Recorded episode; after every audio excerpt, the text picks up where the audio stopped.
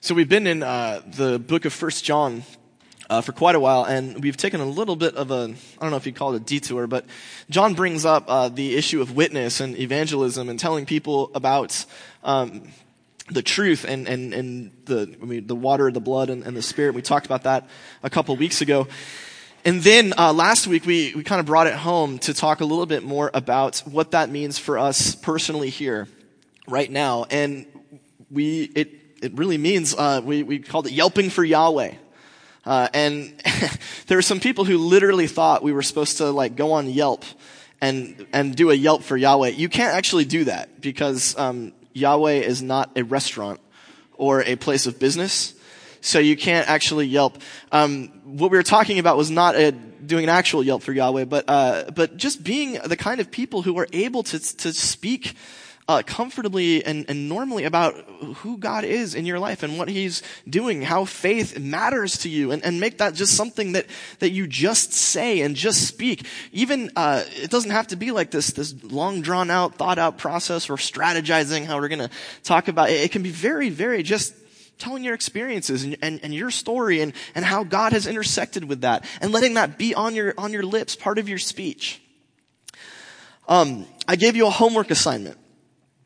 And the homework assignment was to, to just do one good Yelp for Yahweh, one good five star review of God to someone in your life. Um, doesn't have to be someone you know, but it could be probably not a believer, but maybe, uh, to just, just drop in some, some, some good news about God. Like, hey, God's done this for me, or he was a part of my life, and, and this is what's happened.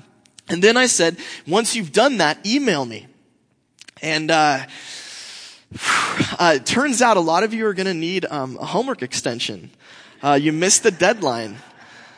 But that's okay. Uh, we'll talk about that at the end of this sermon. Um, because, uh, yeah, I'm a very, very gracious grader, and I won't uh, knock stuff off for being late. Uh, but we are going to extend the deadline. that being said, a lot of you did actually Yelp for Yahweh, and, and I just want to share a couple of, of the, the stories that I got.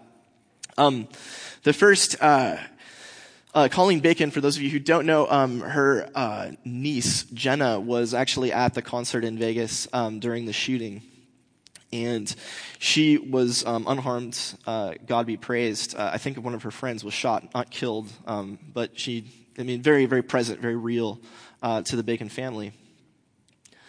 And uh, she was communicating with her brother, Jenna's dad, and saying, you know, I, I really believe that God's angels uh, were protecting Jenna. And it's, it's interesting that our verse of the month is about God's angels protecting us, um, his people. And then Colleen's uh, brother wrote back and said, yeah, I, I, actually had a dream in which I, I believe God showed me that that was the case, that he really had a, a shield of protection around uh, my daughter which is cool in itself. What's even cooler is that uh, at work this week, Colleen, you know, you're just talking about the, the news with your coworker, and she shared that story. This is something that, that really did happen, a real experience that we've had in our lives. Now, does that mean that, that suddenly this coworker was like, praise the Lord, I'm saved? No, but it does mean that, that now God's on that person's radar. Now there's a, a, real tangible human being in their life who, who has experienced something that God is doing. God is alive. God is not off doing whatever it is God does. God's present and real in life now. Another one I really liked uh, was from, from Albert. Uh, Albert uh, works, uh, for those of you who don't know, he works during the week uh, north, and so he has to um, stay uh, over overnight a lot of the time um, at a, a place near his work um, in the middle of the, the state. And he was getting home from work one night uh, this week, and his uh, his landlord was in a fit, a rage. Said, Al- Albert, you got to join me for a drink, man. Things are messed up. And uh, Albert's like, whoa, what's going on? He's like, uh, my live-in girlfriend of two years just left.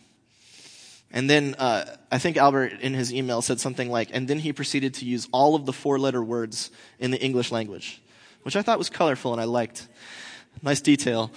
And then, uh, so, and then the, the, the, guy explains to Albert, well, the, and, and what she said was, she said that God had spoken to her and told her that it was time to make a change in her life and that living this way wasn't right anymore. And then this guy point blanks Albert and says, do you think God spoke to her? And if you know Albert, you know, he was like, yes, I do. Absolutely. That's, that's definitely. And then he goes on, he's like, God speaks to me too. That's how I, I, I, go through life. That's how I make it through life is because I believe that a living God is a part of it and, and speaks and communicates with me. And yeah, I think you should pay attention. I think you should be listening right now. And now I'm going to bed. I love those two stories because um, they they just they make faith real in the lives of people for whom faith isn't real. It's not a part of life, and yet it can be, and it can be vibrant. But there's bad news because if you start making a habit of yelping for Yahweh and you start giving God a lot of five star reviews, uh, so at some point, unfortunately for you, someone you might encounter someone who's genuinely interested in spiritual things, and they might start asking you questions. They might point blank you and they'd be like, "Yeah, I got some. I'm Hey, so you're a Christian. I, you, you talk about this stuff from time to time. Hey, I would like to hear uh, your thoughts on X, right? Now, for most of us, that is uh, about the worst thing that can happen. Uh, because we're, we're, we're Americans. Uh, we live in a country where we know that um, it, when we're in public, we never speak about politics or religion. Uh, and what we talk about is, you know, the NFL, and now that's political too. It's, we're running out of topics that we can comfortably talk about around the water cooler, uh, and and that's and that's a bummer for us. And so we're we're conditioned in our normal lives, our everyday lives, to make sure we never say anything specific about God. And so that's our question for today. What happens uh, when someone starts getting interested in faith? What do we do? Um, we're not going to be in First John today. We're going to take a, a, look at a story um, uh, in Acts. Uh, Luke tells the story, and he does a lot of stories like this. This is just uh, one of my favorites. Um, if you'd like to turn there, you can. It's also going to be um, on the on the screen, but we're going to be in Acts eight twenty six to thirty nine. And let's uh, take a look at the, the text. It's a longer text, so I've broken it up, and we're just going to take it in, in pieces. Verse 26, Now an angel of the Lord said to Philip, Philip may have been an apostle, uh, one of the original 12 disciples. We're not sure. We do know that in Acts, uh, Philip was um, elected to be a leader in the Jerusalem church. He was one of like seven guys, along with some other famous Christians like Stephen, to take care of people. And it turned out that he also had a gift for evangelism. So he would like to go and he preached to the Samaritans, and he um, he was just a was an all around Christian great guy. The Lord, uh, angel of the Lord said to Philip, "Go south to the road." The desert road that goes down from Jerusalem to Gaza. Uh, if you're not familiar with the geography of ancient Israel, or uh, this is probably a 30 to 40 mile stretch, and it's it's rocky. It's um, there's nothing that lives there. It's kind of south from Jerusalem, heading towards the coast uh, where where Gaza um, was, and and he so he's he's just told like let's just go go do that. So he started out, and on his way he met an Ethiopian eunuch an important official in charge of all the treasury of Candace, uh, which means Queen of the Ethiopians. A couple of things to note there. Uh, eunuchs um, were generally people who were not allowed to participate in full worship of the God of Israel, according to um, Jewish tradition at this time. There are some texts in the uh, the Old Testament that talk about people who have um, uh, either damaged or severed um, private parts, and those people are unfit, um, according to some ways of interpreting uh, worship of, of, of, the God of Israel. And so it's very interesting that that, that Luke brings that out. That this guy um, is the kind of person who normally wouldn't be allowed to have uh, true, genuine worship of of the Lord. Not only that, he's from really far away. He's from Ethiopia.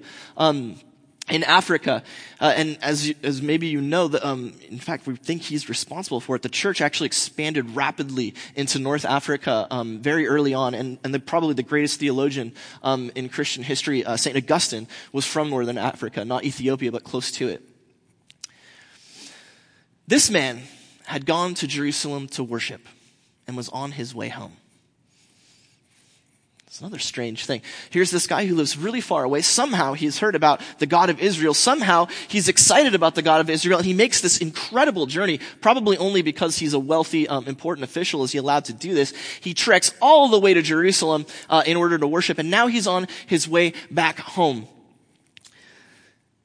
He was sitting in his chariot reading the book of Isaiah the prophet. I want you to imagine this. You're Philip. You're walking along the road. Philip's walking. He doesn't have a donkey or anything. He's just sauntering on his way because the Spirit told, told him to go. And, and he catches up to a chariot. Normally that would be impossible, right? Because chariots are drawn by horses and those are much faster than human beings. So it's very strange that Philip is able to catch up to this guy.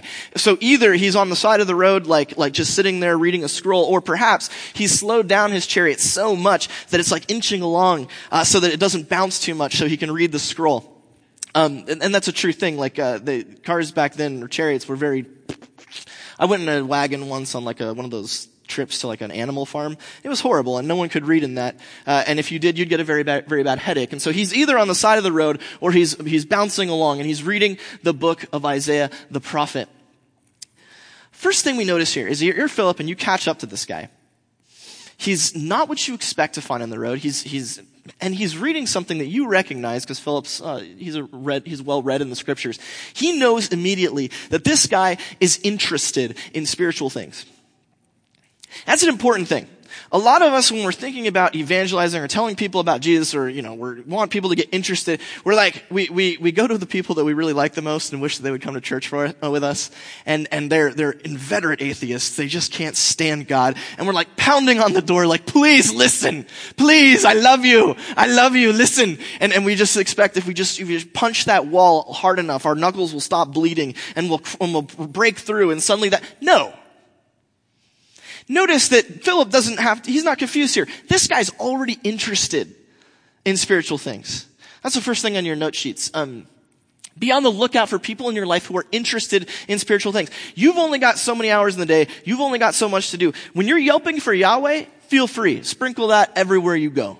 Yelping for Yahweh is just you talking about your life, your experiences, and you're just, it's almost like that parable where the, where, you know, throwing out seed wherever you go, and a lot of that's gonna go on good ground, some of it's going on bad ground, but maybe people will listen, maybe they won't. You yelp to whomever you like, like all the time. But, when you're looking to really invest in someone's life, and really bring them along in, in their journey of faith, well, they'd better be on one. Otherwise, you're just going to irritate them. You're going to really bother them. And you may actually have a, have a negative impact. Remember, this isn't your work. Okay? God is the one who goes out with His Spirit. We, we, talk, we were singing about the Spirit of God. Spirit of God goes out and fertilizes hearts. There are hearts out there that are being worked on by the Spirit, and there are those that aren't. Don't bang your head against the people, against hearts that are just not ready to hear. Instead, be looking for those who are interested in spiritual things. Let's uh, go on in the text. So uh, the Ethiopian eunuch is reading from Isaiah, and the Spirit tells Philip, "Go to that chariot and stay near it." So Philip ran up to the chariot. I, I, that kind of indicates that maybe the chariot's going really, really slow, and so he's like trying to catch up, uh, but we're not exactly sure. Philip ran up to the chariot and heard the man reading Isaiah the prophet. When you're um, getting ready to go to bed and you're reading your novel, you probably don't read it out loud. Um, but actually, uh, silent reading was invented in the uh, Middle Ages. Up until uh, the Middle Ages, everyone read out loud, at least in the Western tradition. They, they verbalized everything that they read, um, which is interesting. Uh, but yeah, silent reading was invented by the monks. Who knew? So, I, am sure it's a true fact. You can check that. You can Wikipedia that. All right. Um, reading Isaiah the prophet. Do you understand what you're reading? Philip asked. How can I? He said, unless someone explains it to me. Hold on. This guy just took this like incredible journey from northern Africa to Jerusalem to worship. That's a, probably a once in a lifetime thing for this guy. If you're going to go on a once in a lifetime trip, you might presumably prepare for it. You might get interested in it. You might get excited about it. You might think about all the things that you want to do. In fact, he knows, just as we probably would know, that, that Jerusalem was the, the location of all the wisest rabbis in, Ju- in Jewish religion. This was the place where all the brilliant, you know, I guess preachers were. And, and, and this would be the place where if he had questions or, or wanted to learn more and, and get deeper into his experience of worship, Jerusalem is where he's meant to go. And yet now he's on the way home and he's still reading this, this scroll and he still doesn't understand it. I suggest to you that when he says, how can I unless someone explains it to me, that might be a little bit sarcastic. He, he probably went to Jerusalem and, and he probably did ask the rabbis, what does this mean? And he probably got four or five different answers. They all disagreed and he just left in like, oh, He has the trip of a lifetime, the, the chance to finally know the God, God the way that God is meant to be known, and it's a, it's a disappointment. It's a disaster. My brother-in-law, uh, he, uh, uh, Brett, Brett and Trina, some of you know them. Um, they went, they just recently did a once-in-a-lifetime trip to Italy. Uh, they're, they're, they don't have children yet, and they're like, well, once that happens, we'll never get out of the country again. So, so we better make it count. And uh, he was telling me yesterday uh, that they went to uh, to Venice. And if you're familiar with Venice, there's like uh, little rivers, and, and you can get in a gondola, like a little boat. And apparently, this is like extremely expensive, like $100 per person for 30 minutes. I mean, don't worry about the Italian tourist industry; they're doing great. Uh, but they they said, you know what? We're only going to be here once. We're only we're never coming back until the kids graduate from college, and probably not even then. So we've got to take advantage of this opportunity. They pay the hundred bucks, two hundred, whatever, eighty euros, and uh, and they get in the boat, and, and Brett's got his uh, his book of Italian poetry where he's going to um, read that to Trina, have a really romantic experience, and he's pulling that out, and he just grabs a bouquet of flowers which happen to be drifting by, and he hands it to her, and then it begins to rain, a torrential downpour. And they, so for the next 25 minutes, they're soaked. And he has to put the, the Italian poetry away, and they just kind of sit there like, huh, well, this is kind of a disappointment. I, I, imagine that's a little bit how the Ethiopian eunuch felt. He, he, had, he had built up this incredible moment in, in, in, his, in his life where finally all of his deepest questions would be answered. He would finally know God the way that he's meant to be known. And he gets there and it's like, well, it might mean this, it might mean that. No one really knows. Hope you had a good trip. So he invited Philip to come up and sit with him. This is a huge tip. When, when someone is genuinely interested in spiritual things, they are going to invite you to share. You will not have to kick down the door. You will not have to bang on them. They will literally just be like, actually, I'm curious about some stuff. So could you, that's the next thing in your note sheets. When the Spirit is working on someone's heart, they will invite you to share. You do not have to be in like attack mode because they're already curious. They want to know.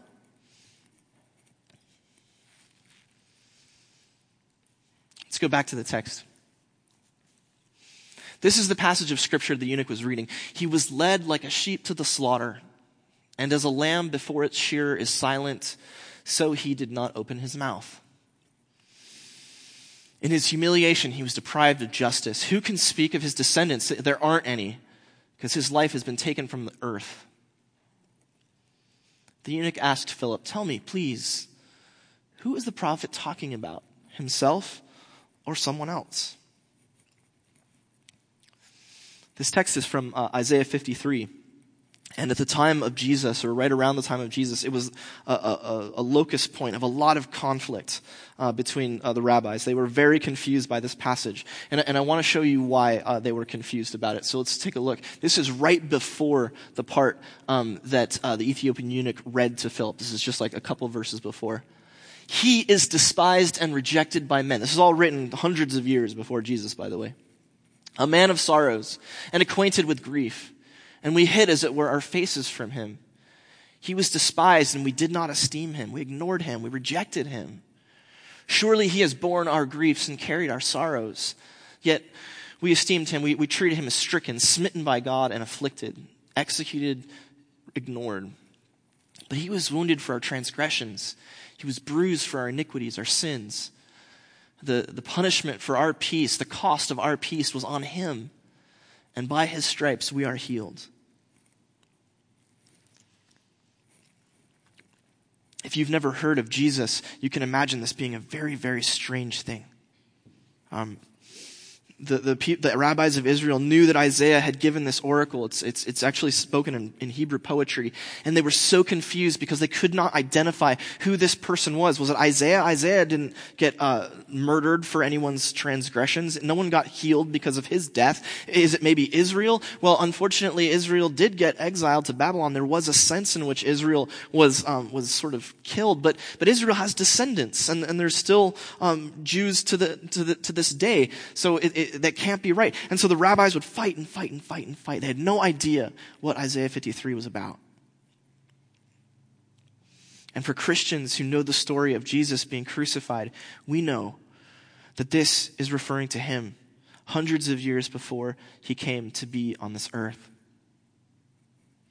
Because truly, by his stripes and by his death, we've been healed. Let's go back to the text um, in Acts. Tell me, please, who is the prophet talking about? Himself or someone else? Who can it possibly be? Who is this man of sorrows? Who is this one who heals us? And then what happens with Philip here? Then Philip began with that very passage of scripture and told him the good news about Jesus.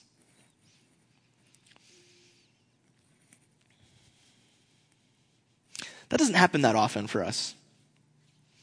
There's not a lot of time. I've so far in my in my life, I've never once had someone be like, "Hey, man, I've been uh, been studying the Old Testament deeply, and uh, I'm a little bit confused about who God is. Can you can you straighten that out for me?"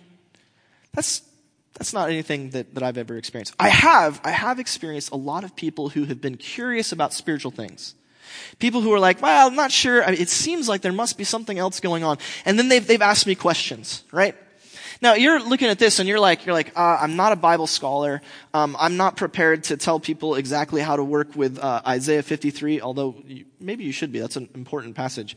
Uh, but even if you're not, like, how could I possibly? I'm not an expert. I don't know how all these things work.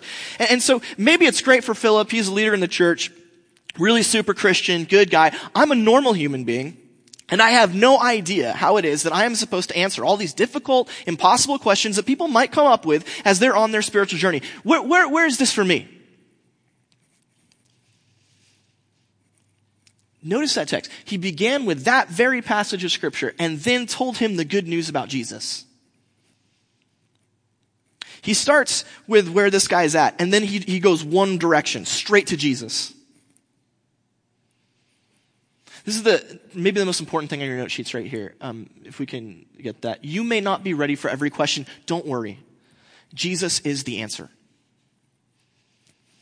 You may not be ready for the questions that people are going to ask you, but I guarantee you that some way or another, the answer is going to be Jesus. Let me explain how that works. Um, a lot of times, uh, especially in our current uh, context, when people are curious about faith, they'll say things like this, be like, well, I want to believe in God, but I was reading the New York Times and um, they talked about this cosmic background radiation in the science section. And apparently there's a multiverse where every single possibility has been realized across uh, infinite universes, and there was a Big Bang too. How does God account for that? Cool. Um, here's a tip. Uh, nobody who's writing the New York Times knows anything about science. Uh, if they did, they wouldn't be writing for the New York Times. They would be scientists. But if you really think that the New York Times is the best way to learn about science, awesome. Really cool. When someone asks you questions about cosmic background radiation, and they're asking you about the Big Bang, and they're asking you about uh, the multiverse, when those questions start, they're not asking about any of that. Your response is, well, I don't know about uh, astrophysics. Uh, but that's not really the question, is it? Because really, what you want to know is whether or not any of this could be real. Really, what you want to know is if Jesus came back from the dead. That's it. Because let's be honest, if that happened, then the rest of it's just, you know, working out the details. If we have a good reason to believe that this one man died and then came back, if it really is true about Jesus, then everything else that you're worried about, we can figure that out later. But that's not really the question, is it? You're asking about this. The answer is Jesus. Um, this week, especially uh, in the wake of any you know serious tragedy, a lot of people will ask questions like this. This happened after 9/11. Um, they'll say, "Well, you say that God exists, that He's good, that He's all powerful. If so, then why did He let this happen? Right?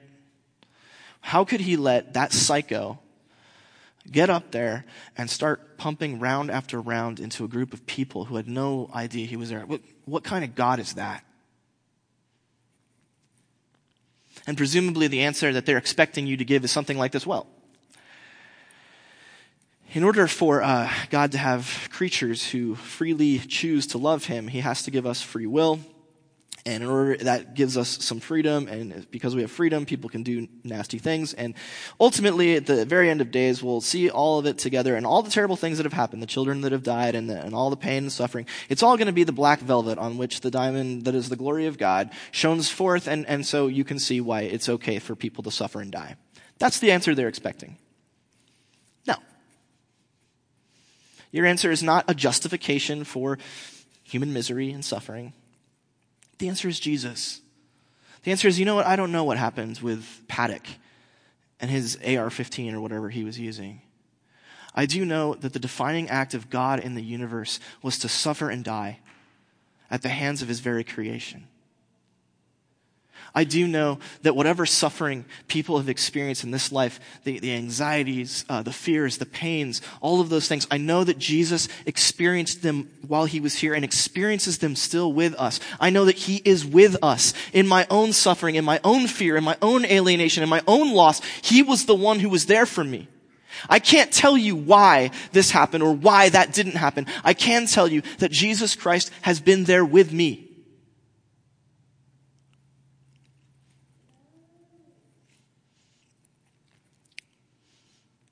They may have a question about the Bible. How could God, you know, say, let us not suffer a witch to live? Why did God command killing witches? I don't know. But I do know this. Every part of the Bible, if you really work with it and spend time with it, it all ends up pointing to one person, the defining individual who is in himself the very life of God brought to us, and his name is Jesus. If you've got all these questions, don't worry about how complicated they are. Don't worry when people bring these things up to you. Just do what Philip did. Start where they are and then go straight to Jesus. Now it's a little bit difficult when you're not used to it. It's a little bit difficult because you think that you're having like an intellectual argument about whether or not human beings are free and how that answers the problem. You're not. These people, if they are genuinely interested, have been pricked by the Holy Spirit and they are desperately searching not for an answer to the problem of evil, but for the love of Jesus Christ that frees them from sin and death and gives them hope for eternal life.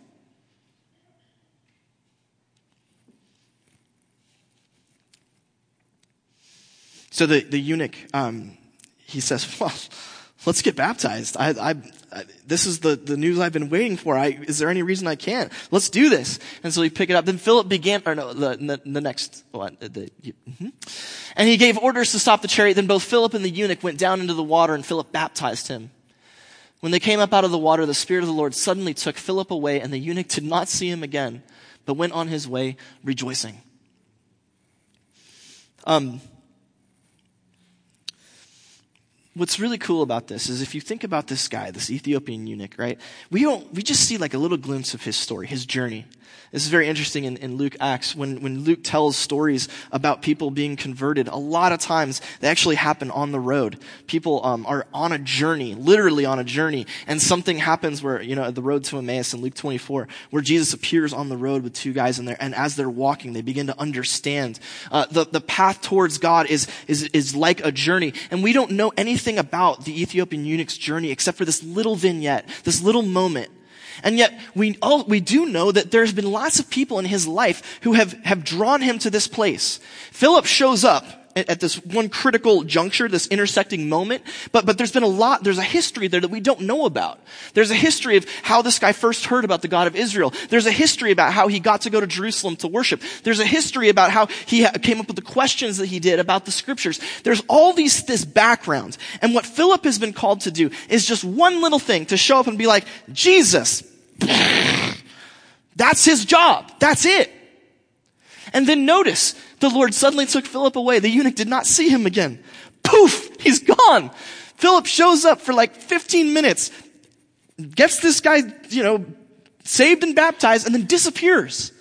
This is not like, you know, Philip's like, okay, he gets back in the chariot. They both go to Ethiopia. We never see Philip ever again. He becomes the court theologian of Candace, the queen of Ethiopia. That's not what happens. It is not on Philip to do everything. Why is that important? Because evangelism and, and the, the, the conversion experience, that journey, that journey is a work of God, not of Philip, not of you. Not of me.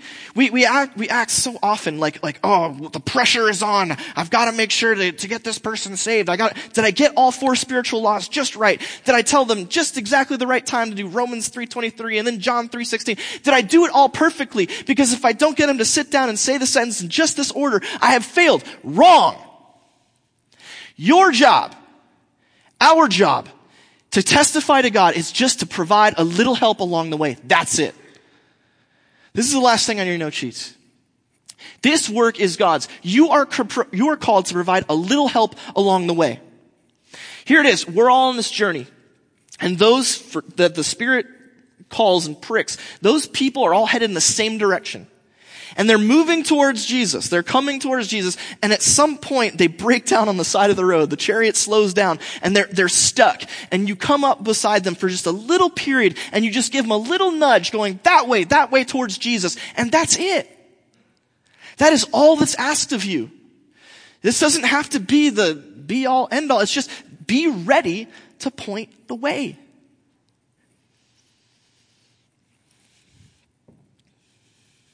It's really hard uh, for those of us who don't spend a lot of time uh, speaking about God in our lives or even thinking about God. We come on Sunday, we put our time in, hope that uh, that it's that it's good, and then and then the rest of the week is as if Sunday never happened. Ironically, as a pastor, I can do this too. Like you know, oh Sunday's over, let's get down to business. Let's make sure we're paying the bills. I don't have to worry about that. Dustin and the finance committee take care of paying the bills and are very often very upset with me because of my spending ways. I apologize. I'm just kidding, but not really.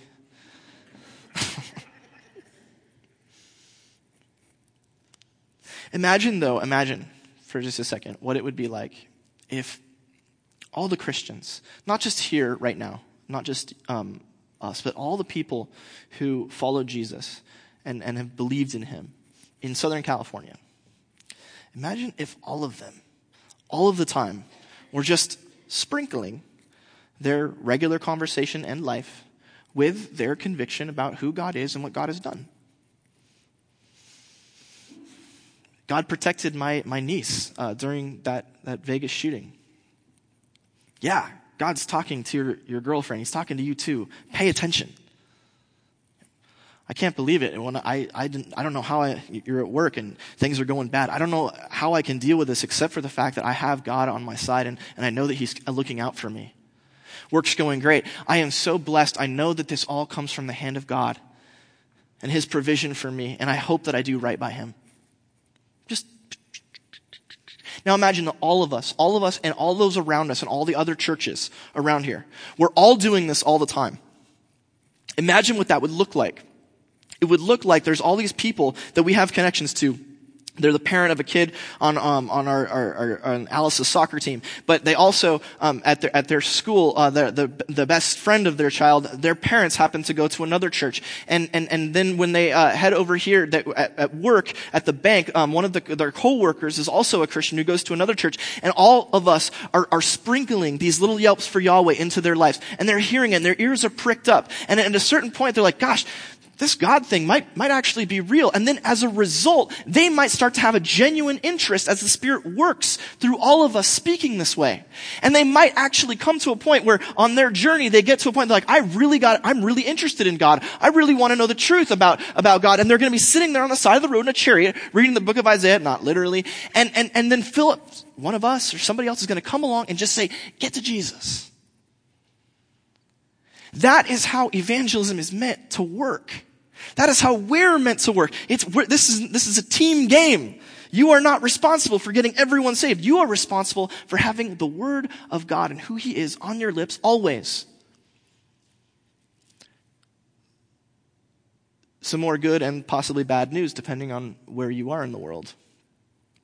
If you speak this way regularly, if you drop this in all the time, when someone's ready for a little help on the way, it's going to be really easy for you to hear their question and give them Jesus as the answer.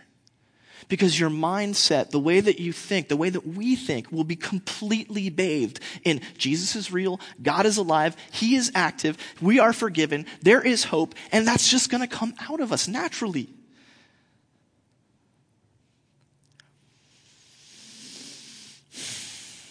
So, yeah, a lot of you did not turn in your homework assignments this week.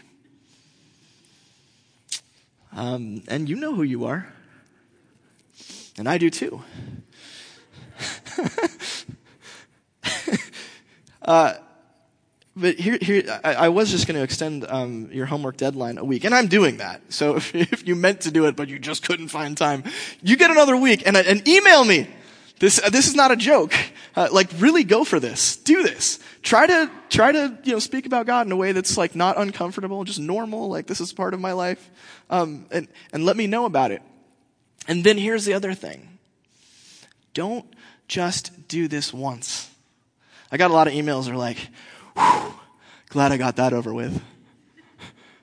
You're like, uh, you checked, you checked the box. That's cool. But, uh, this is actually really supposed to be more like a habit or a practice. Um, we, we don't, uh, we didn't talk about what Philip's done too much, but by the time this story happens, it's really clear that Philip is all over the place. And he's constantly talking about Jesus. He's constantly talking about God. He's doing amazing things all over. And so when the Ethiopian eunuch, you know, throws like this ultimate theological question him, he's like, Jesus! Like, no problem. Because that's who he is and that's what he does. So if you did not do your assignment this week, do it. And email me about it. And if you did do your assignment this week, do it again. And tell me about it again.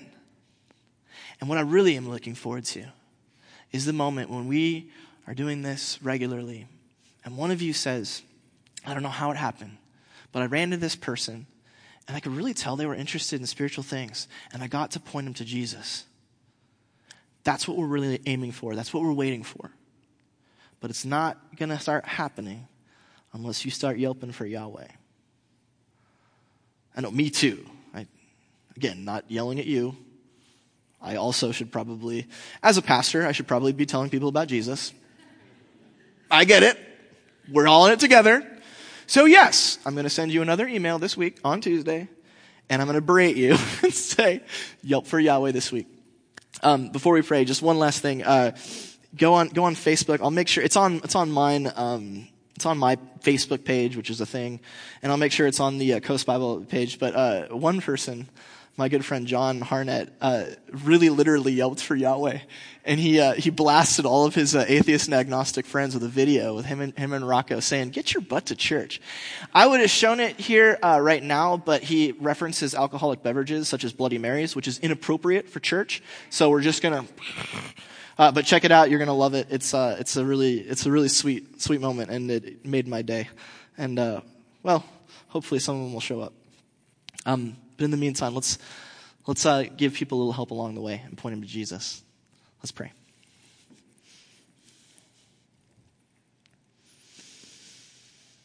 Gracious God and Father, um, we thank you for what you've done in our lives.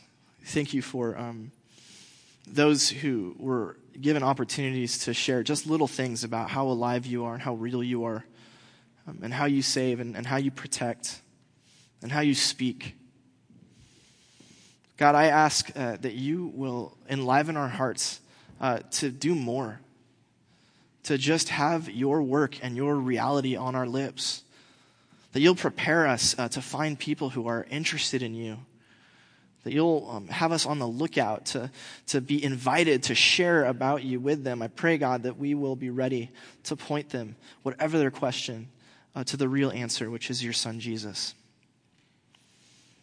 God, bless every person here and, and give us um, the strength to offer a little help along the way. We ask in Jesus' name, amen.